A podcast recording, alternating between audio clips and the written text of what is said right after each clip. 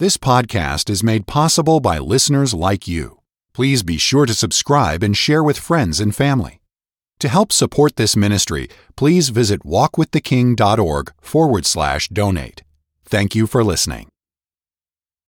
All right, thank you very much. And hello again, dear radio friends. How in the world are you? You doing all right? Well, I trust so. I'm glad to be back with you. I do these broadcasts early in the morning because so many of you hear the broadcast in the early morning hours, and I like to feel the way you feel when you start the day. Well, one thing you don't need is somebody shouting at you or scolding you. You need a little encouragement because most of us, when we wake up, we say, Oh God, do I have to get up today? and He says, Yes, you do. so we're back together again, you and I, in this precious fellowship of a few moments which we spend walking around in the garden of God's Word. We finished the book of Mark, and uh, my heart turned toward the Psalms for a day or two of a little interlude here before we start another book of the Bible. I'm looking today at Psalm 91. We probably won't finish it today, but we'll start.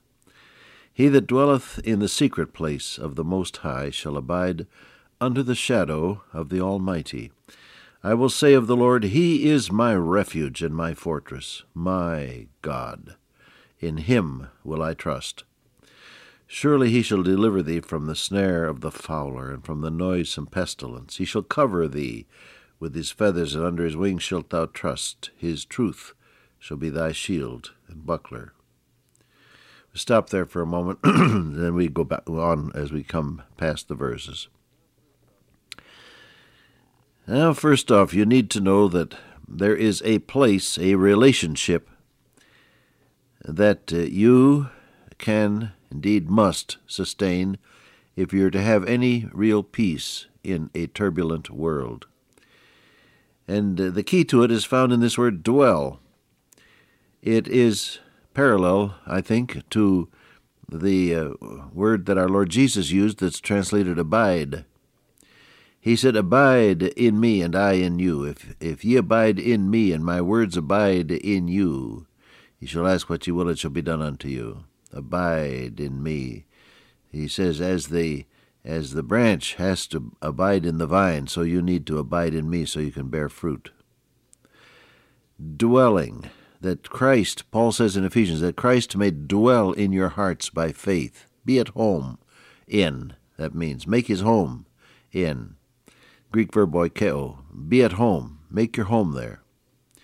Now that's the idea, dwelling in the secret place of the Most High. That means make God at home in your heart so that you and He are living together, so to speak, in this old topsy turvy world.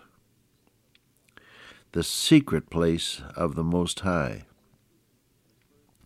Now, that word secret refers me, as I recall, back to another psalm. Let me look it up. I don't have reference at this point to a concordance, but just to my memory, and I'm going to see if it's correct. I'm turning the pages here over to Psalm 25, and he says here, The secret of the Lord, verse 14. Right, I got it. The secret of the Lord is with them that fear him, and he will show them his covenant um, he that dwelleth in the secret place of the Most High. What is the key to being perfectly at home with God so that you're dwelling in what the psalmist here calls the secret place? If you believe what Psalm 25:14 says, "The secret of the Lord is with them that fear him." Now the Bible word fear doesn't mean craven terror.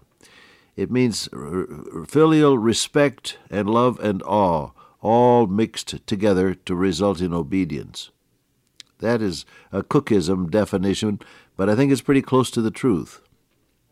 Not craven, shrinking terror, not, not that kind of fear, but the fear of the Lord is a combination of respect and love and awe that results in obedience. If ye love me, keep my commandments, Jesus said. All right? If that be so, then it says, He that dwelleth in the secret place. If you have given your heart and your life and your will to God through faith in the Lord Jesus Christ, you are going to feel at home with God and He with you. Now, Jesus our Lord said the very same thing. He said, If a man love me, he will keep my word, and my Father will love him, and we will come unto him and make our abode with him.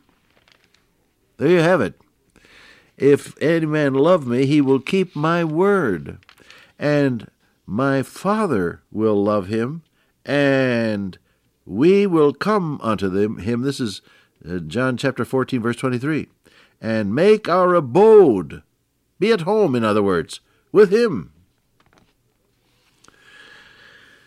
Make the Lord Jesus Christ Lord of your life and start obeying God, and you're going to know the secret of God. The secret of the Lord is with them that fear him. The, the feeling of at homeness with God. Most people are afraid of God. They're scared to death of any mention of God outside of church, or in church sometimes for that matter. You can feel at home with God. One of the nicest compliments that I've gotten was given to me by a young lady who as I read her character, looking at her face, had a rebellious streak in her.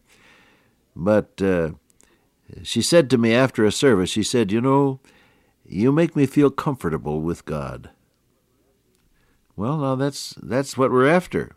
A life that is yielded to the will of God so that you're not running from Him, but instead you are running to Him and obeying Him because you love Him secret place. Now it says you'll abide under the shadow of the Almighty. Now, of course, much of the language of the Bible is figurative, picture language. Does God Almighty cast a shadow? Not really. But this is the this is the metaphorical uh, way to describe for our poor human minds what God might be like.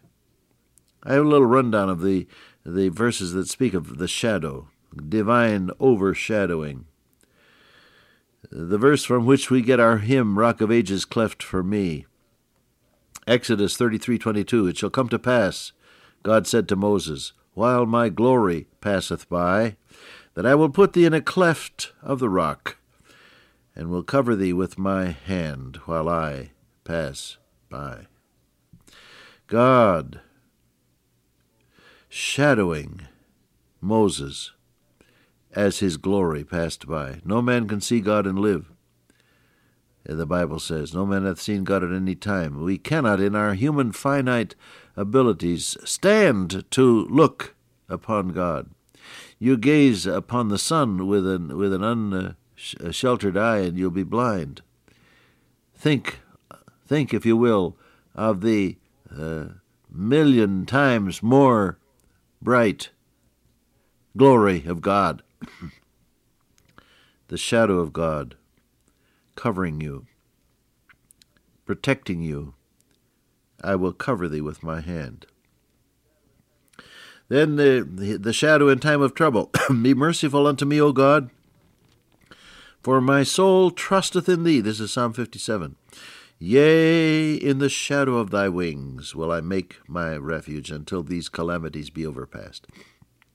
Does God have wings? No. This is picture language. The shadow of thy wings, God hovering, so to speak, hovering over the believer to protect and to take care in the midst of troubles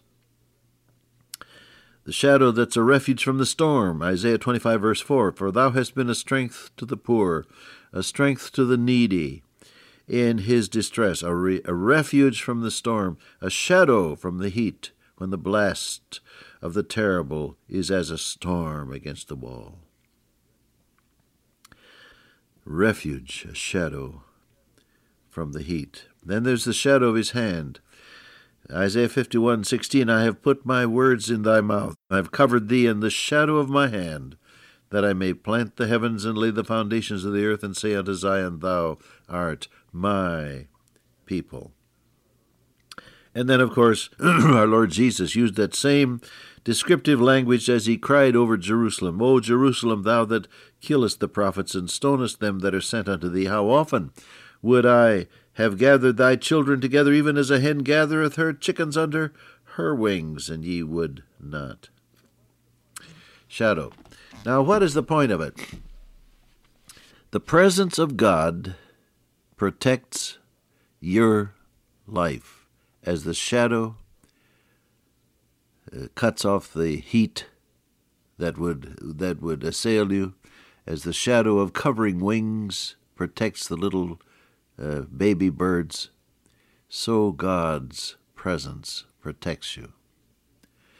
He that dwelleth in the secret place of the Most High. If God feels at home in your heart and you're at home with Him because you love Him and obey Him, there will be that presence that makes all the difference in the world. That doesn't mean you won't have to go through the trials. You will. All that will live godly in Christ Jesus shall suffer persecution, the Bible says. The Lord Jesus said, In the world ye shall have tribulation, but be of good cheer. I have overcome the world. That is to say, the presence of your living Lord, dwelling in your life by the Holy Spirit, makes you a victor in the circumstances and brings you through. Not a victim, but a victor. His shadow makes the difference. Beautiful truth. Now, verse 2, 91 Psalm. I will say of the Lord, He is my refuge and my fortress, my God. In him will I trust. Take that, that verse backwards. You start with the fact of Almighty God. Uh, when I was uh, serving as president of the college, I used to tell the students often and often we don't reason up to God, we start with God. Here, the fear of the Lord is the beginning of wisdom, and a good understanding of all they that love thy law. We start with God. My God, in him will I trust. If you want to rearrange your life so that it makes sense, start getting right with God at every level. Start with God in every situation. Pray before you plan. Pray before you decide. Pray before you act. Start with God, my God. In Him will I trust. Well, then what happens? Then you say, He's my refuge and my fortress. A refuge is a place where you hide because you can't protect yourself. A fortress is a place where you resist because you can protect yourself. And in each case, beloved, God is what you need. My God is my refuge. He's the place where I hide. He's the person to whom I run when I can't cope. He's my refuge. But my God is also my fortress. The enemy can't get in. He can't overcome me. I can defend myself against the slings and arrows of outrageous fortune, as Shakespeare put it, because God is my God. He is my fortress. Great truth there. Start with God. You are protected, and you will be victorious. Dear Father, today may we learn to hide in Thee with the faith that begets obedience and love. In Jesus' name I pray, Amen. Till I meet you once again by way of radio, walk with the King today and be a blessing.